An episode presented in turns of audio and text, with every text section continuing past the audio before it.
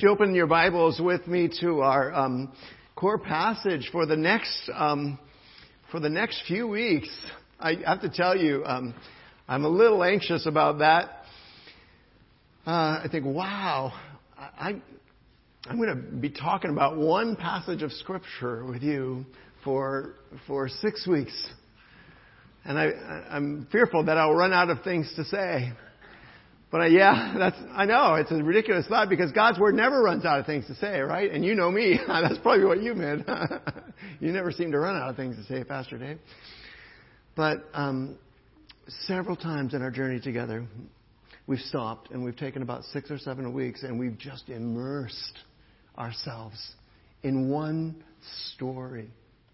You remember when we looked together at, at Luke 15 and and the story of the prodigal God, and we just immersed ourselves in that story. Do you remember um, Dave Sterling referenced it earlier when we immersed ourselves in Romans 12? Another time when we immersed ourselves in Romans 8. I'm trusting and believing that as you immerse yourself in this amazing story, that God will bless you and speak to you. You see where it is in your Pew Bible if you have that. Um, if you have your personal Bible or your phones, I just invite you to turn there. And whatever tool helps you to capture the heart of God, um, open that. And let's go to God's Word together.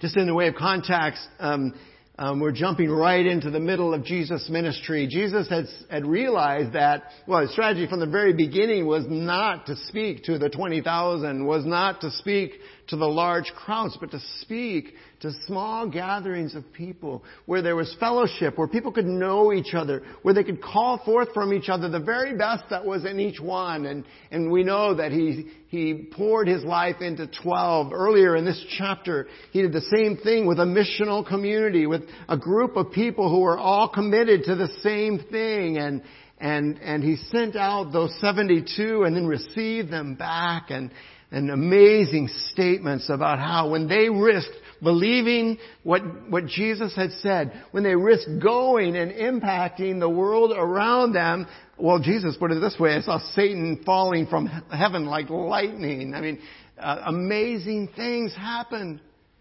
because they risked stepping out because they risked believing what Jesus said. And so, so um, I take you just a little bit further when um, when uh, a, a, lawyer in the culture there who had been observing him, who had been watching Jesus, a, a guy I'm going to believe his life had been touched by Jesus, but his worldview now was called into question.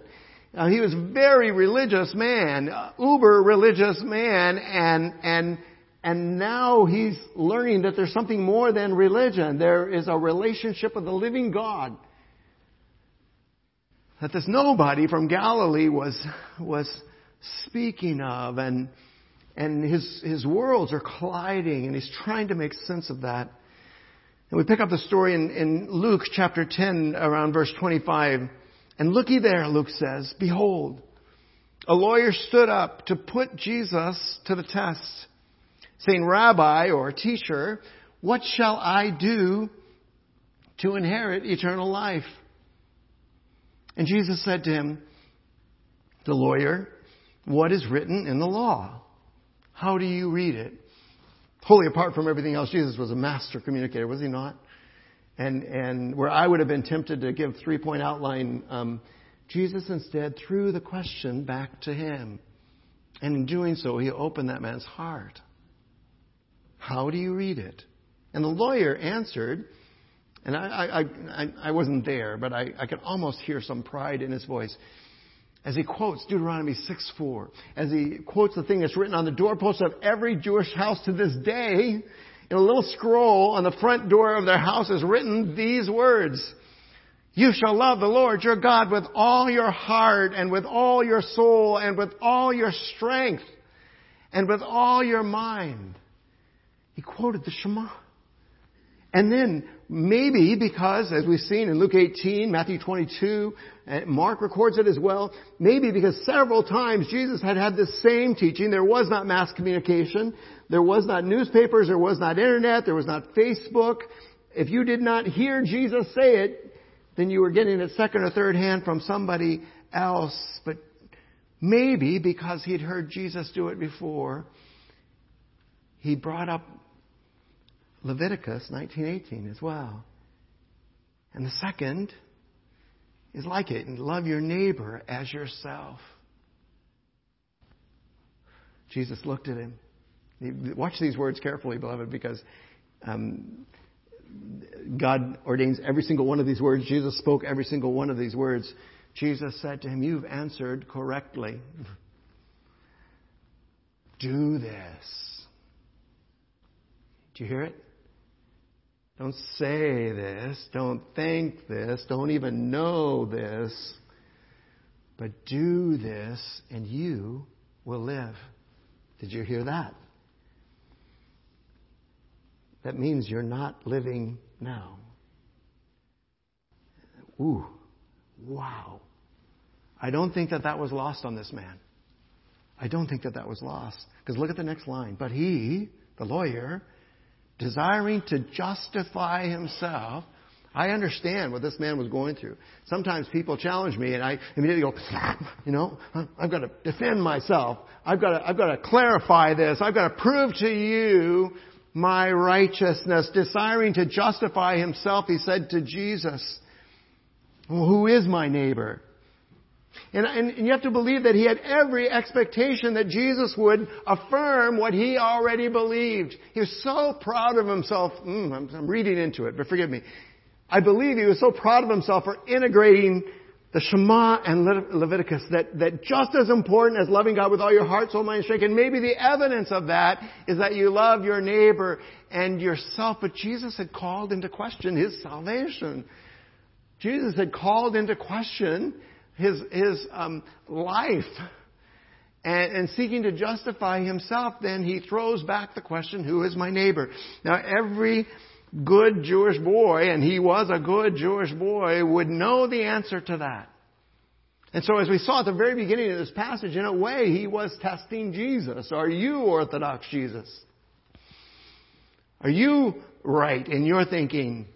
He said, who is my neighbor? The answer that he expected him to say was, people who are like you, your good Jewish friends. Um, you know, love them. And, and by the way, Deuteronomy 6 goes on and says this, you know, that, so it's not like the, the man was misguided or broken. But Jesus is continuing to fulfill the scripture. He's continuing to expand it. And, and, and and, and when the man says, Who is my neighbor? expecting Jesus to tell him, Your other Jewish friends. Tell people all of that, your other Olivet brothers and sisters, right? He told him a story. Again, a master teacher. Social, uh, social, uh, what am I trying to say? Sociology experts would say that people um, receive about 10% of what you teach them, but they but they retain about 80% of what they actually do. Jesus tells a story. He invites him. Remember last week, he invites him into the story. And, and he tells this famous story. I hope that the familiarity with it does not shut you down. Stay engaged with me, beloved. He said a man was going down from Jerusalem to Jericho. That down is important. Not a word is wasted. If you go from Jerusalem about 20 some uh, hundred feet uh, you actually go 3,000 feet down to Jericho, which is actually way below sea level.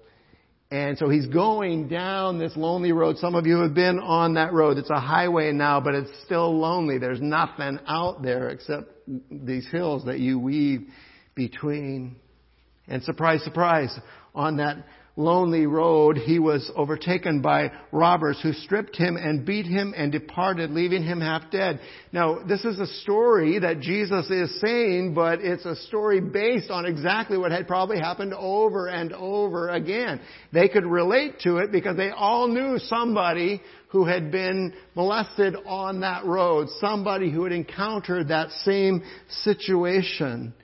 And, and and so Jesus touches a, a, a, vulnerable point. It's like me mentioning the word Charlottesville today. That's a vulnerable point for us right now. We're all going, I feel strongly about this, right? Um, and, and Jesus touches that vulnerable point for them. Now, by chance, he says a priest was going, there's that word again, down that road. In other words, he's leaving his service in Jerusalem and returning probably to his home in Jericho. And, and when he saw him, he passed by on the other side of the road.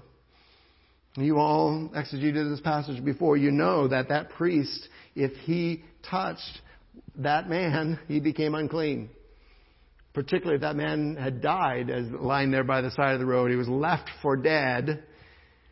And the priest, if he touched him, he was obeying the law, you guys. If he touched him, he would become unclean. He wouldn't be able to minister to his, uh, his family, to the community. Back in, in Jericho, he crosses over. Jesus isn't necessarily condemning this man, right? He says uh, one of the priest's assistants, a Levite, a people especially set apart for ministry, came along, came down the road, did the same thing. Saw him, pass by on the other side. Now don't look at me like you don't know what I'm talking about, right? You have all gone to an off ramp, right? and you have seen somebody holding a sign, right? I'm not doing the guilt thing here. I'm just owning the fact that we all know exactly what these guys did because we have all done that, right? And we had all kinds of rationales in our mind. It wasn't because I'll become unclean necessarily, but, but probably that person will go out and buy chewing tobacco with it or something, right? And, uh, and we would we made our judgments that somehow made us feel better about ourselves or at least able to get through the light. And honestly, once we got through the light, we were home free. Am I making this up? Am I the only one that, that yeah, we know exactly what we're, right. So, so this is not a story about producing guilt in that. That's not the point at all. But he does touch us exactly where we live, right? Exactly where we live. But a Samaritan you all understand, and I hope you understand that Jews hated Samaritans. Um, fill in the blank. For some of you, it would be, um, you would say a Muslim. For some of you, you would say a, um, a neo-Nazi. For some of you, you would fill in that blank. Fill that blank in. The, the, the, what you feel when you say that word is what they felt when they heard the word Samaritan. That's the miracle of this story, right? not a priest, not a Levite, not an elder, not a deacon, not a pastor, none of the people that you'd expect to care for this person cared for this person, but, there's that, that, that pivot word, but, a Samaritan who shouldn't have even been there. This is not Samaria a Samaritan who shouldn't have even been there, who was at great risk to himself already to be there, but a Samaritan, as he journeyed, came to where he was, and when he saw him, don't let that word saw him pass you by, when he saw him, he had compassion. If you have not been with us, we've explored that word in depth, but we understand compassion means the ability to enter into someone else's suffering. Co passion, co to suffer with. He, he entered into that person's suffering. And as we'll explore in the weeks to come, he went to him, bound up his wounds, pouring on oil and wine. Then he set him on his own animal. I don't remember how far that is. Some of you might, but I think it's in the, in the range of 18 to 20 miles between Jerusalem and Jericho. And for, and, and he set him on his own ride. He gave him his own car he, he, he sacrificed his own transportation and brought him to an inn and took care of him.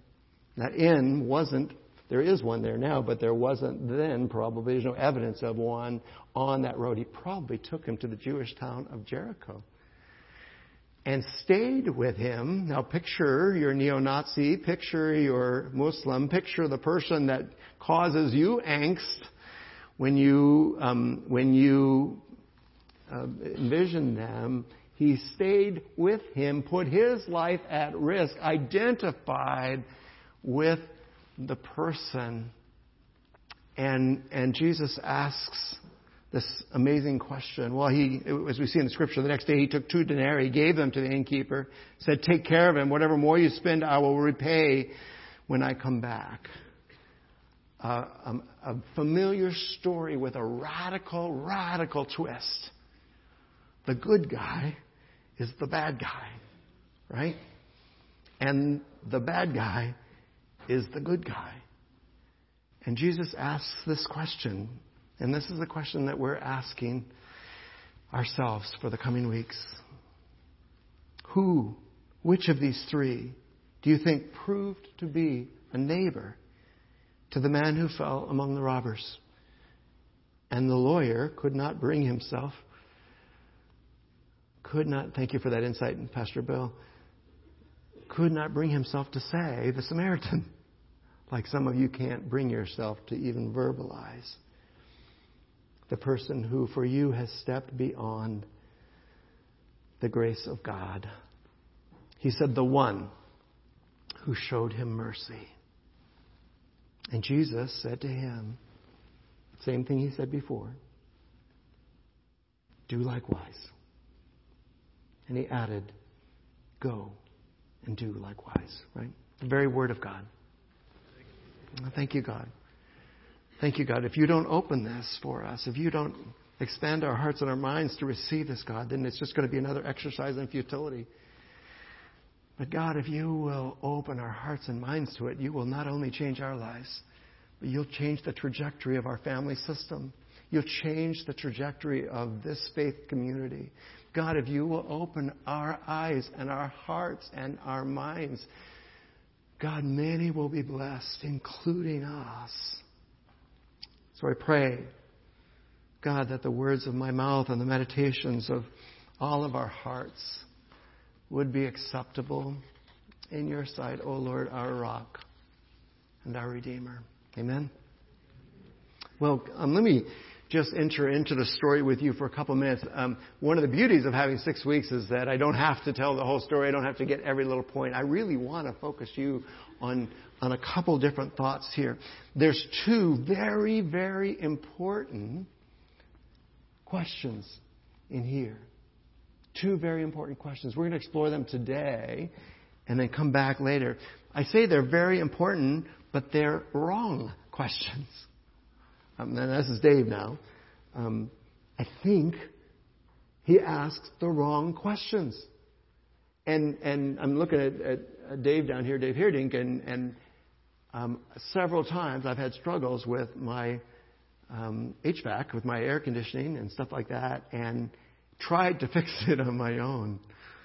And um, I'm laughing because he rescued me a few weeks ago, and, and he came and he was so gracious because I had duct taped all this foam stuff. I had tried everything in my mind. This is the solution to this problem. And I had my mother in law's air conditioner all fixed, except that it didn't work. Uh, but it looked good. It looked really good. You know, duct tape is, is the badge of uh, competency in, in a man's realm, right? And, um, and, um, and it looked real good. My greatest failure um, in, on the backpack trip was that my duct tape was wrapped around my poles. and my poles had these little, these little snow cups on them. And if you drop that little snow cup in the water, guess what happened to the little pole? With the duct tape. It was gone. Dave graciously came in and he didn't say anything, but he just, he just kind of pulled off the duct tape, kind of pulled off the acres of foam wrapping that I had tried to rescue the air conditioner with, and in about eight minutes solved, solved the problem. Oh my goodness. If we ask the wrong questions, we're going to get the wrong answers. My question was, how do I get more foam around this tube? Um, the problem was, the right question would have been, how do I get more antifreeze into the cooler, right? Whatever the appropriate term is for that. I'm suggesting to you they asked two very important questions, but they were wrong. And so the answer was always going to be wrong. You would never get the need met by asking that wrong question. What's the first one, the first question that he asks here? I'm going to hang myself out here for a while, but risk it with me. What must I do to inherit eternal life, right? That sounds like such a good question. Just tell me what to do to inherit eternal life and, and I will do it, right? Or if he was indeed testing him, I will, I'll check your orthodoxy by the answer that you give. But listen to the question, right? What do you do to inherit something? You don't do anything, right? To inherit something, someone has to sacrifice themselves or die for you to receive it, and by its very nature, it's not something you can control. And there's nothing more pitiful than watching someone try to control a future inheritance, right? It does not work. So the question right from the beginning is wrong. You can't do anything to inherit eternal life. It's wrong for another reason. We don't, we don't slide into heaven on the faith of uh, our forefathers, right? We, it, the door and the entrance to heaven is one person wide. It's critical. Please don't misunderstand me. It's critical the role you have in influencing other people, but that person has to come to the saving knowledge of, of Jesus Christ. It does not matter what your family history is. So the question is just fraught with trouble here. The question is really not, what must I do to inherit eternal life? The question is really, what he's really asking, I think, is how can I save myself? How can I save myself? Now we've seen in other passages, particularly Romans 3, the first three chapters of Romans actually, and Luke 15, the story of the prodigal God, we've seen in those chapters that there's three common answers to this question, how do I save myself? Some by being yourself. But because we're broken people, when we just surrender ourselves to being ourselves, that ends up being bad. That ends up doing things that break the heart of God. And even though in the 19th century many believed, and today many believe that if you just let people be themselves, they will be good, right? The reality, we listened to a survivor from the Rwandan um, genocide uh, on Friday. We, uh, the reality is that doesn't seem to be true. That if we leave ourselves to ourselves, then terrible things happen. We are broken. There are none righteous, right? No, not one. And so, and so if we're left to ourselves, then, then the natural outpouring of that is something very bad. So some of us, our common answer is, well, be yourself. Another common answer is be right. We try and prove to everyone around us that, that our version of reality is right and theirs is wrong. The miracle of the prodigal God, we learn too that some of us just try and, and answer the question of how do we save ourselves by being good. By being good. Remember the older brother, right? Remember, um, remember Romans chapter 3, the legalist that says, I can do this. I can earn God's favor by doing, by being good and, and, and a, and a wonderful insight Tim Keller challenges us. Some of us need to repent of our badness, and some of us need to repent of our goodness, because neither of those things will save us. I'm not advocating that you be bad because it doesn't matter being good. I'm saying your goodness is never going to be good enough. The standard is the glory of God, not your goodness, or worse, hoping that God grades on a curve. As long as you're better than most other people, you'll be okay. Those are common answers. How do I save myself? But the reality is, is that you can't, right? You can't save yourself. But if instead you're humble enough or desperate enough, and we're not proud, God's not proud, He will take either, to ask the question and hear the difference. Not how do I save myself, but how can I be saved? That's an entirely different question, right? Then Jesus does have an answer for you. It's not yourself. It's not be bad. It's not be right. It's not even be good. Because only one person was good enough. I want to suggest to you that there are three better answers to that question. Believe on the one who loved you and gave himself for you. Put your weight down on what Jesus Christ has done. The only truly begotten Son of the Father lived the life that you couldn't live, gave, experienced the death that you deserve, gave himself for you so that if you would simply say, I receive, not inherit, not work for, I receive this gift, Jesus, of your life for mine, then you, how does put it in John 3:16, all those who believe will be saved, right? Be saved. It's passive. You didn't do it yourself. You didn't save yourself. You were saved by the love of someone else. Three better answers. Be, leave, but also be filled. Be filled with the Spirit of God. You cannot do this yourself, but God can do it yourself. And if you're filled with the presence of God, then you begin to be transformed from the inside out and you begin to, to care about the things that God cares about and you begin to respond in the way that, that God responds. Your heart is broken with the things that break the very heart of God and your hands begin to move with the, with the, with the impulse of His love. Be filled with the Spirit. God can do it through you. Believe and be filled and become like Jesus, who fulfilled the Shema. Can I do a little side note for you for a second? When I, when I say Shema, you understand what I'm talking about, right? Deuteronomy 6 4. Hear, O Israel, the Lord our God is one. You shall love the Lord your God. And then our English Bible is translated with all your heart, with all your soul, and with all your strength. Luke wasn't wrong to add mind in there. That's a part of your soul. But the original Shema is translated that way. But there's probably a translation problem right there. Do you understand that anytime, I, I know this personally because I've been trying to speak Japanese to some Japanese friends. And, and, and when I try and speak Japanese, I just I just mess it up. Anytime you translate something, you risk misunderstanding. And probably because of the Greek influence of the words we'll explore in the weeks to come from the New Testament, when they quote Deuteronomy 6, we translate the Shema in Deuteronomy 6 um, love the Lord your God with all your heart, soul, and strength. But, but the Hebrew words don't go there. We shared with you many months ago that the Hebrew words actually say, something more akin to this love the Lord your God with all that you are,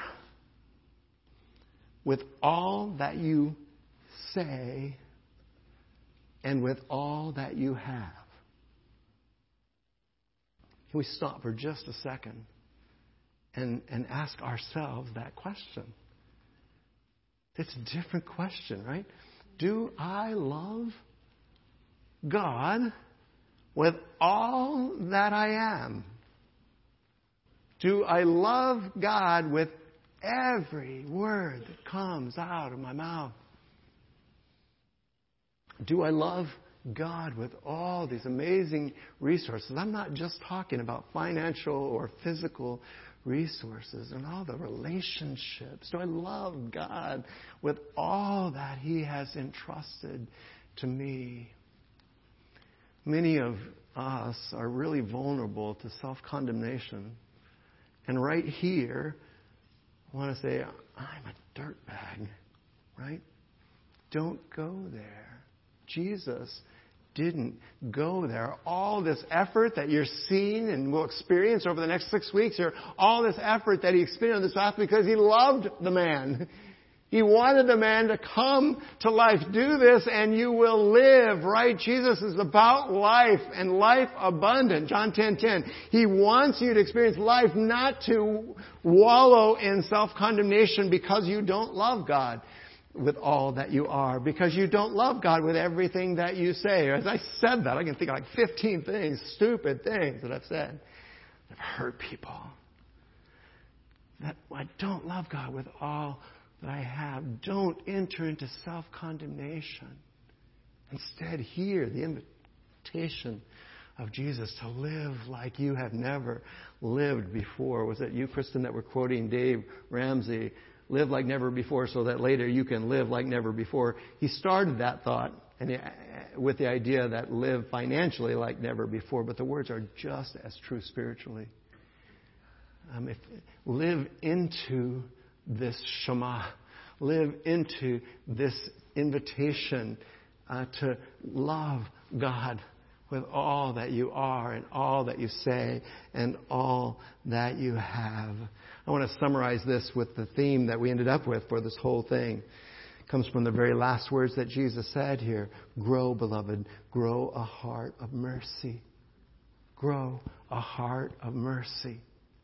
And I want to speak again right now, whatever, wherever you fall out on the events that are going on in our country right now, Mercy is the solution, not judgment, not condemnation, not feeling better about yourself because you 60% of people believe this and 40% of people believe that. It doesn't matter what people think. What Jesus is saying matters is the one who is merciful in the midst of that. Mercy may be the invitation of God to the United States of America right here at this junction in our history. What must I do to inherit eternal life? It's the wrong question. It's really the question, how do I save myself? And Jesus says, you can't. You can't save yourself. Instead, be merciful to those around you. Grow a heart of mercy. Well, you know, the man was disturbed because because Jesus was taking him a place he didn't want to go. And so he came back with a self-justifying question. Who is my neighbor then? If I need to love my neighbor as myself, who is my neighbor? Again, he probably thought he knew the answer. And if Jesus just would affirm that he was right, he would be justified for himself and with all those in front of him and around him. He thought that his neighbor was someone like him, someone who strove to keep all 613 of the commandments. I'm going to suggest to you that Jesus turns that question on its ear and changes that wrong question, who is my neighbor, to a different question. Through the story of the Good Samaritan, Jesus turns this lawyer's world upside down. And if we will allow, He will turn our worlds upside down as well. Together, we're going to explore over the coming weeks what the implications of that is. But right now, I just want you to see what Jesus was doing. He's changing the question. It's not, who is my neighbor? That's a good question. But it has a very simple answer, right? That answer for us as believers in Jesus Christ is found in something someone does, I think it was Dave, somebody referred to this morning in the congregational meeting, the great mandate from Acts 1-8, right? Um, be filled with the Spirit, and witness in Jerusalem, the places closest to you, uh, Judea, the places not as close but with people like you, that would be the Midwest for us, Samaria, which is whatever you filled the blank in with earlier, those places where people are not like you, where people don't think like you, they don't speak the same languages, they don't have the same cultural metaphors, go to those places and finally to the uttermost parts of the earth. So we, we know who our neighbor is. It is, it is everyone, and it's the person right next to us at the same time. No, Jesus doesn't answer that question. The question that Jesus answers is this question, what does it mean to be a good neighbor? Right? He asks, who's my neighbor? Jesus says, you're asking a question you already know the answer to. I'm going to change that question. The better question is, what does it mean to be a good neighbor? And we'll explore that for the next six weeks. Well, where does that leave us today? Right? Let me start by dramatically oversimplifying the answer to these neighbor questions. Who is our neighbor?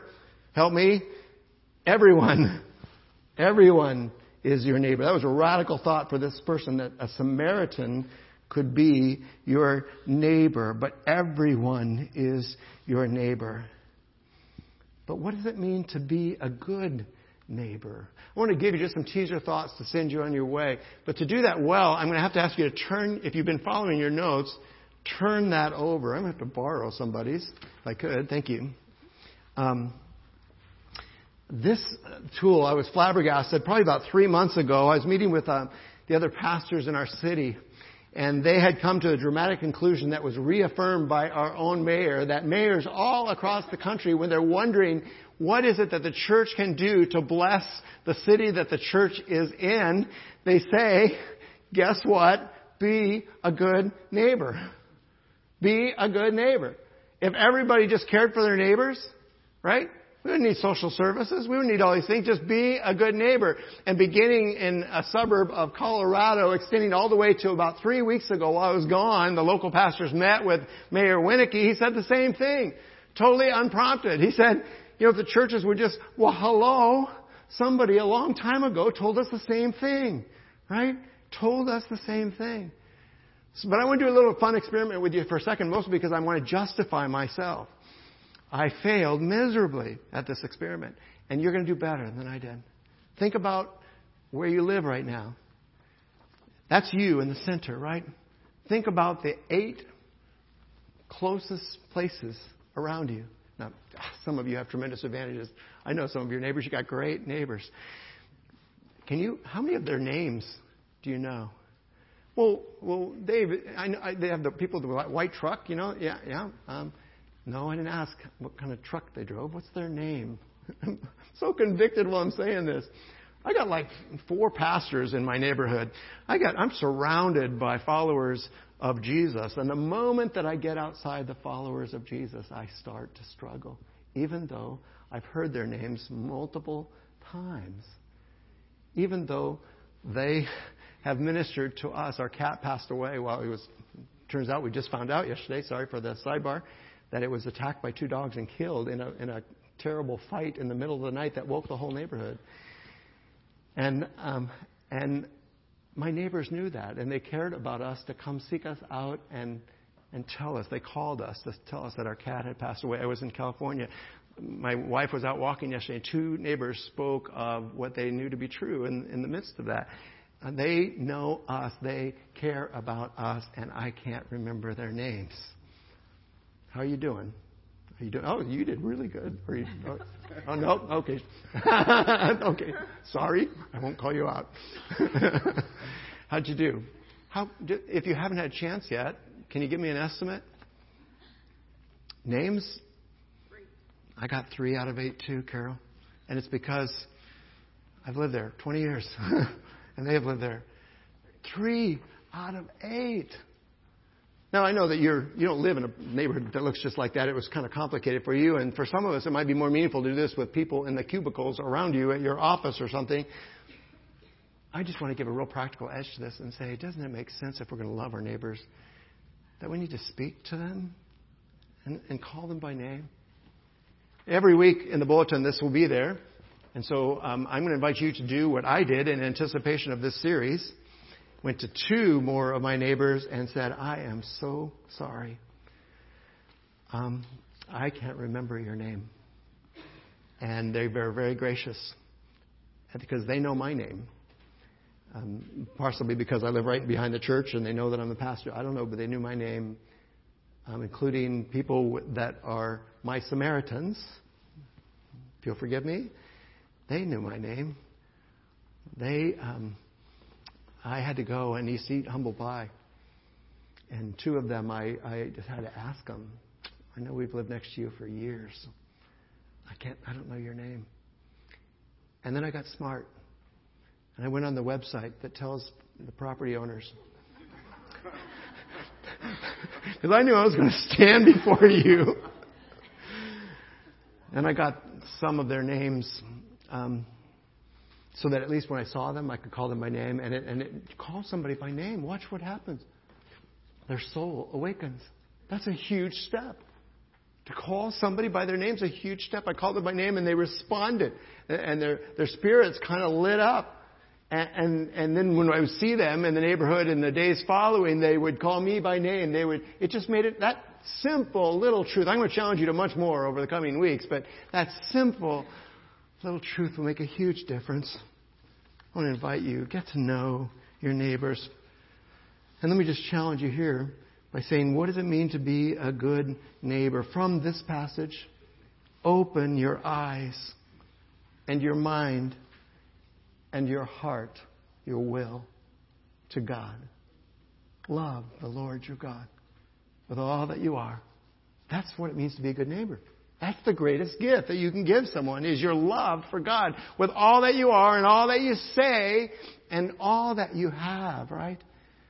But secondly, open your eyes and your mind and your heart. Come on up, worship team, to your neighbor. Start with those closest to you. Start with the people that sit around the dinner table with you. And if they don't sit around the dinner table with you, invite them to sit around the dinner table with you. Start with your family, but very quickly go one house away. Very quickly go one cubicle away. Go one study carrel, away. Very quickly open your eyes and your heart and your mind to those that God has already placed around you and, and week by week begin to fill in this chart. I'm challenging you this week to just learn your neighbor's names. But I'll tell you where we're going. Then I want, I want to invite you to learn about their families, about the things that make their hearts tick, right? About the things that they're passionate about. In the days ahead, I'm going to invite you to fill out this list with who they are, not just their name. But start this week with their names. Last of all, get and stay connected with people. With people. You cannot do the work of Christ on your own. Um, you need to be connected with people. Find those people who ask you the hard questions, who make you want to love God more. Get connected with those who don't know Jesus yet. Invite them to just talk with you. Just as simple as, as standing in your front yard instead of your backyard, right? We spent generations now developing our backyards, but people meet on the front yards. Start spending time building, getting connected with the people that are around you. And if you can put those two things together, a faith community that, that loves you and challenges you to be more like Jesus, and a missional community, a place where you love others with that love of God, gates of hell are not going to be able to prevail. God is going to take back people. He's going to take back family. He's going to take back students. He's going to take back communities. Now, God, thank you for the wisdom that was always right here before us.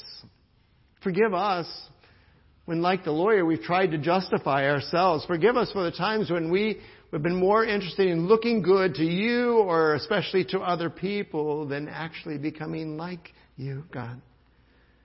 Forgive us for the times when we have sought to justify ourselves rather than to lay ourselves down and humble ourselves. But God, I, I marvel at what you could do with one faith community that took this simple story seriously and began to put it into practice. So may it be so, God. Prompt us by your Holy Spirit. Empower us.